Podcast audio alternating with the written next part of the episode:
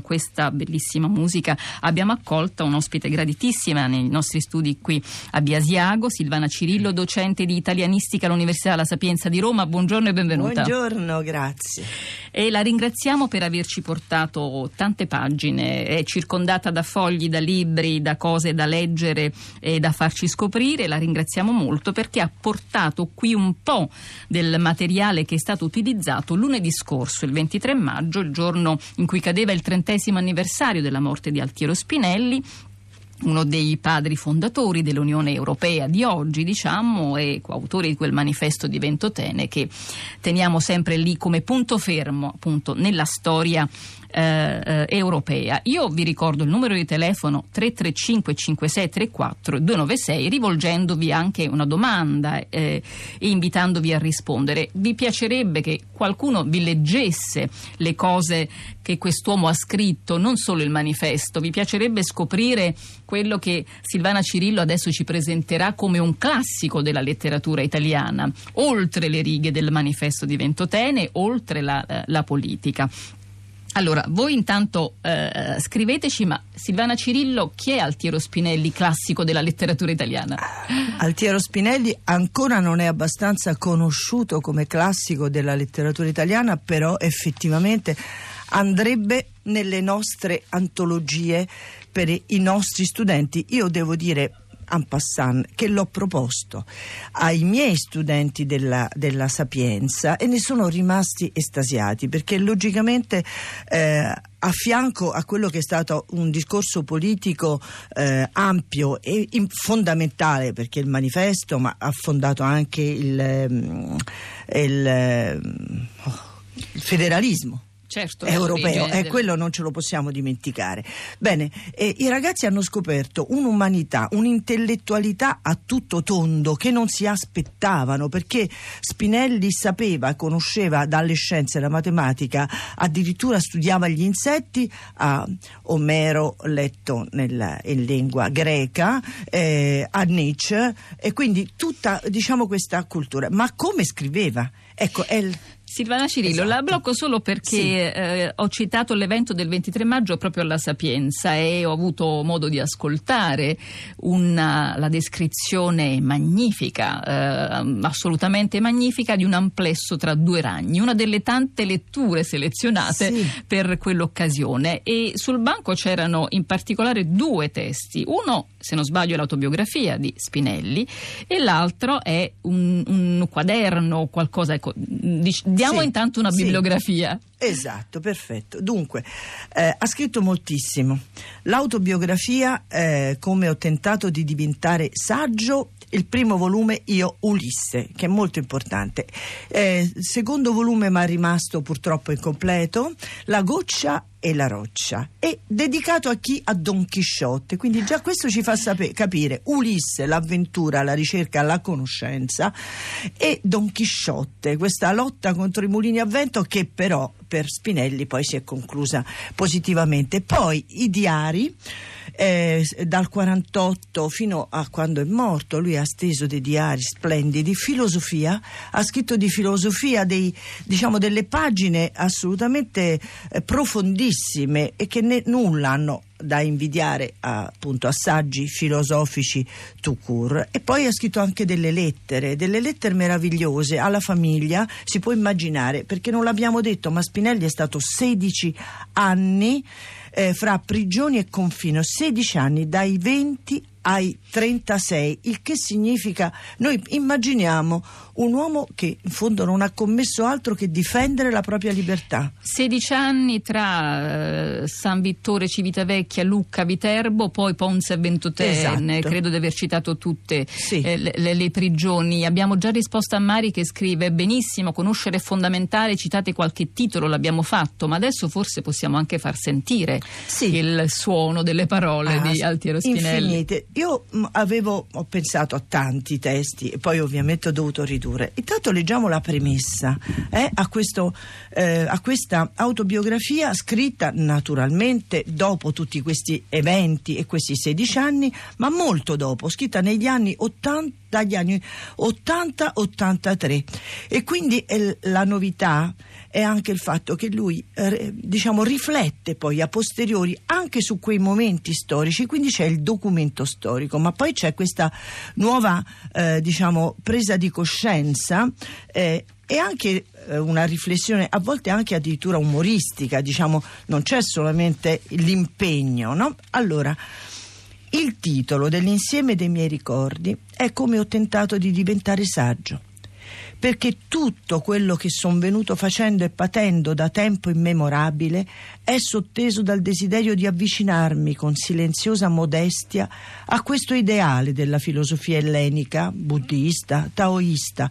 Questo primo volume parla però solo di anni nei quali, percorrendo una mia personale odissea, ho cercato, perduto, scoperto e infine assunto quella che sarebbe diventata la vera e propria mia vita, reale e piena.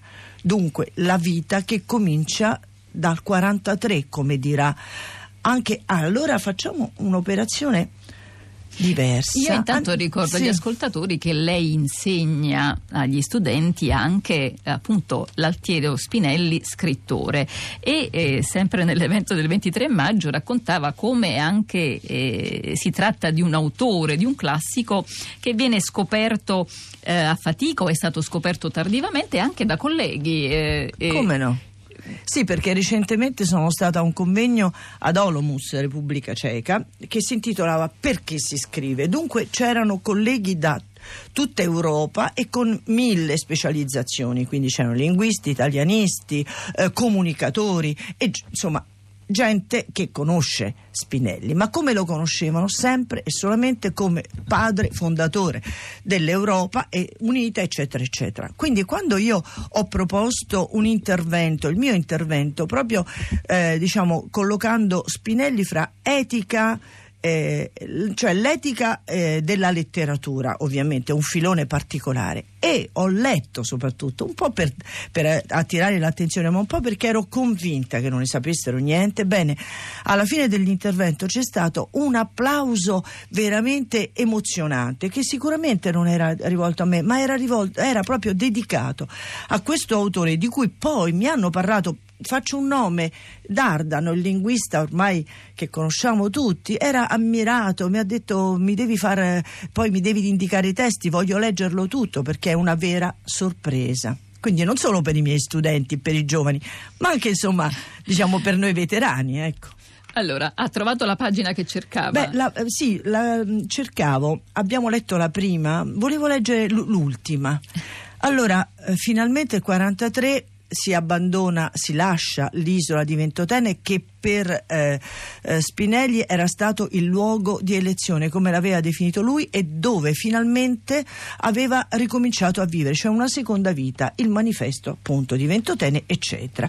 Dunque si torna a casa e lui eh, torna a Roma e dice mentre mi avviavo verso la casa dei miei col passo circospetto del villano appena inurbato perché avevo perso l'abitudine di muovermi in mezzo al traffico della città mi congedai idealmente da tutti i compagni di prigione di tutte le tendenze Nessuna formazione politica esistente mi attendeva, né si preparava a farmi festa, ad accogliermi nelle sue file. Sarei stato io a suscitare dal nulla un movimento nuovo e diverso per una battaglia nuova e diversa. Una battaglia che io, ma probabilmente per ora solo io, avevo deciso di considerare, benché ancora inesistente, più importante di quelle in corso in cui andavano ad impegnarsi tutti gli altri, tutti gli altri amici, logicamente. Con me non avevo per ora, oltre me stesso, che un manifesto, alcune tesi e tre o quattro amici, i quali attendevano me per sapere se l'azione della quale avevo con loro tanto parlato sarebbe veramente cominciata e appunto comincia col movimento federalista. Ma eh, questa diciamo, in, inaugurazione che cosa fa Spinelli? Questo mi ha, mi ha colpito ed ha colpito appunto i miei studenti. Eh, cita cita Senza Mai- toccare il microfono Sì, perché è vero. altrimenti si sente anche il rumore. del microfono. Cita Majakowski, quindi un poeta. Così come quando eh, si recherà eh, ehm, a- nel Parlamento europeo per parlare del trattato dell'Unione Europea, chi citerà, chi eh, eh, porterà in campo Hemingway, il vecchio e il mare. Questo perché, e poi eh, so- concludo, perché eh, nell'autobiografia risulta, lui scrive, ho, letto- ho imparato cinque lingue, ho letto di tutto, eh, ma chi è che mi ha confortato e soprattutto mi ha, mi ha spinto a continuare in questa diffi- eh, eh, difficilissima impresa sono stati i ama- eh, dice, i fantasmi amati e fedeli dei poeti e degli scrittori. C'è chi ispirato da Spinelli scrive Europa che nagra- naufraga sotto gli egoismi nazionali, che Europa è 335 5634 296 per dirci la vostra eh, su quanto potrebbe essere utile far studiare, far leggere, far ascoltare le parole di eh, Altiero Spinelli. Tanta conoscenza, la- l'apprendimento di cinque lingue straniere, ma quanto è stato facile avere accesso a questa conoscenza?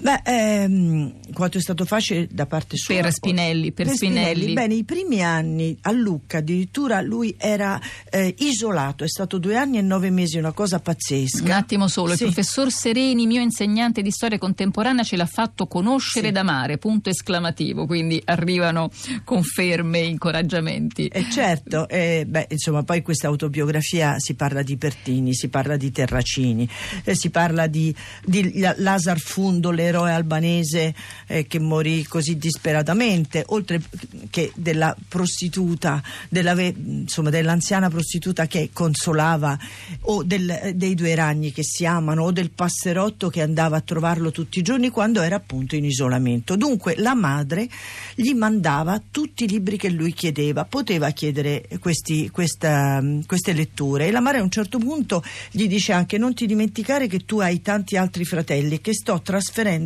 la biblioteca di casa nella tua cella. Cioè, ma come...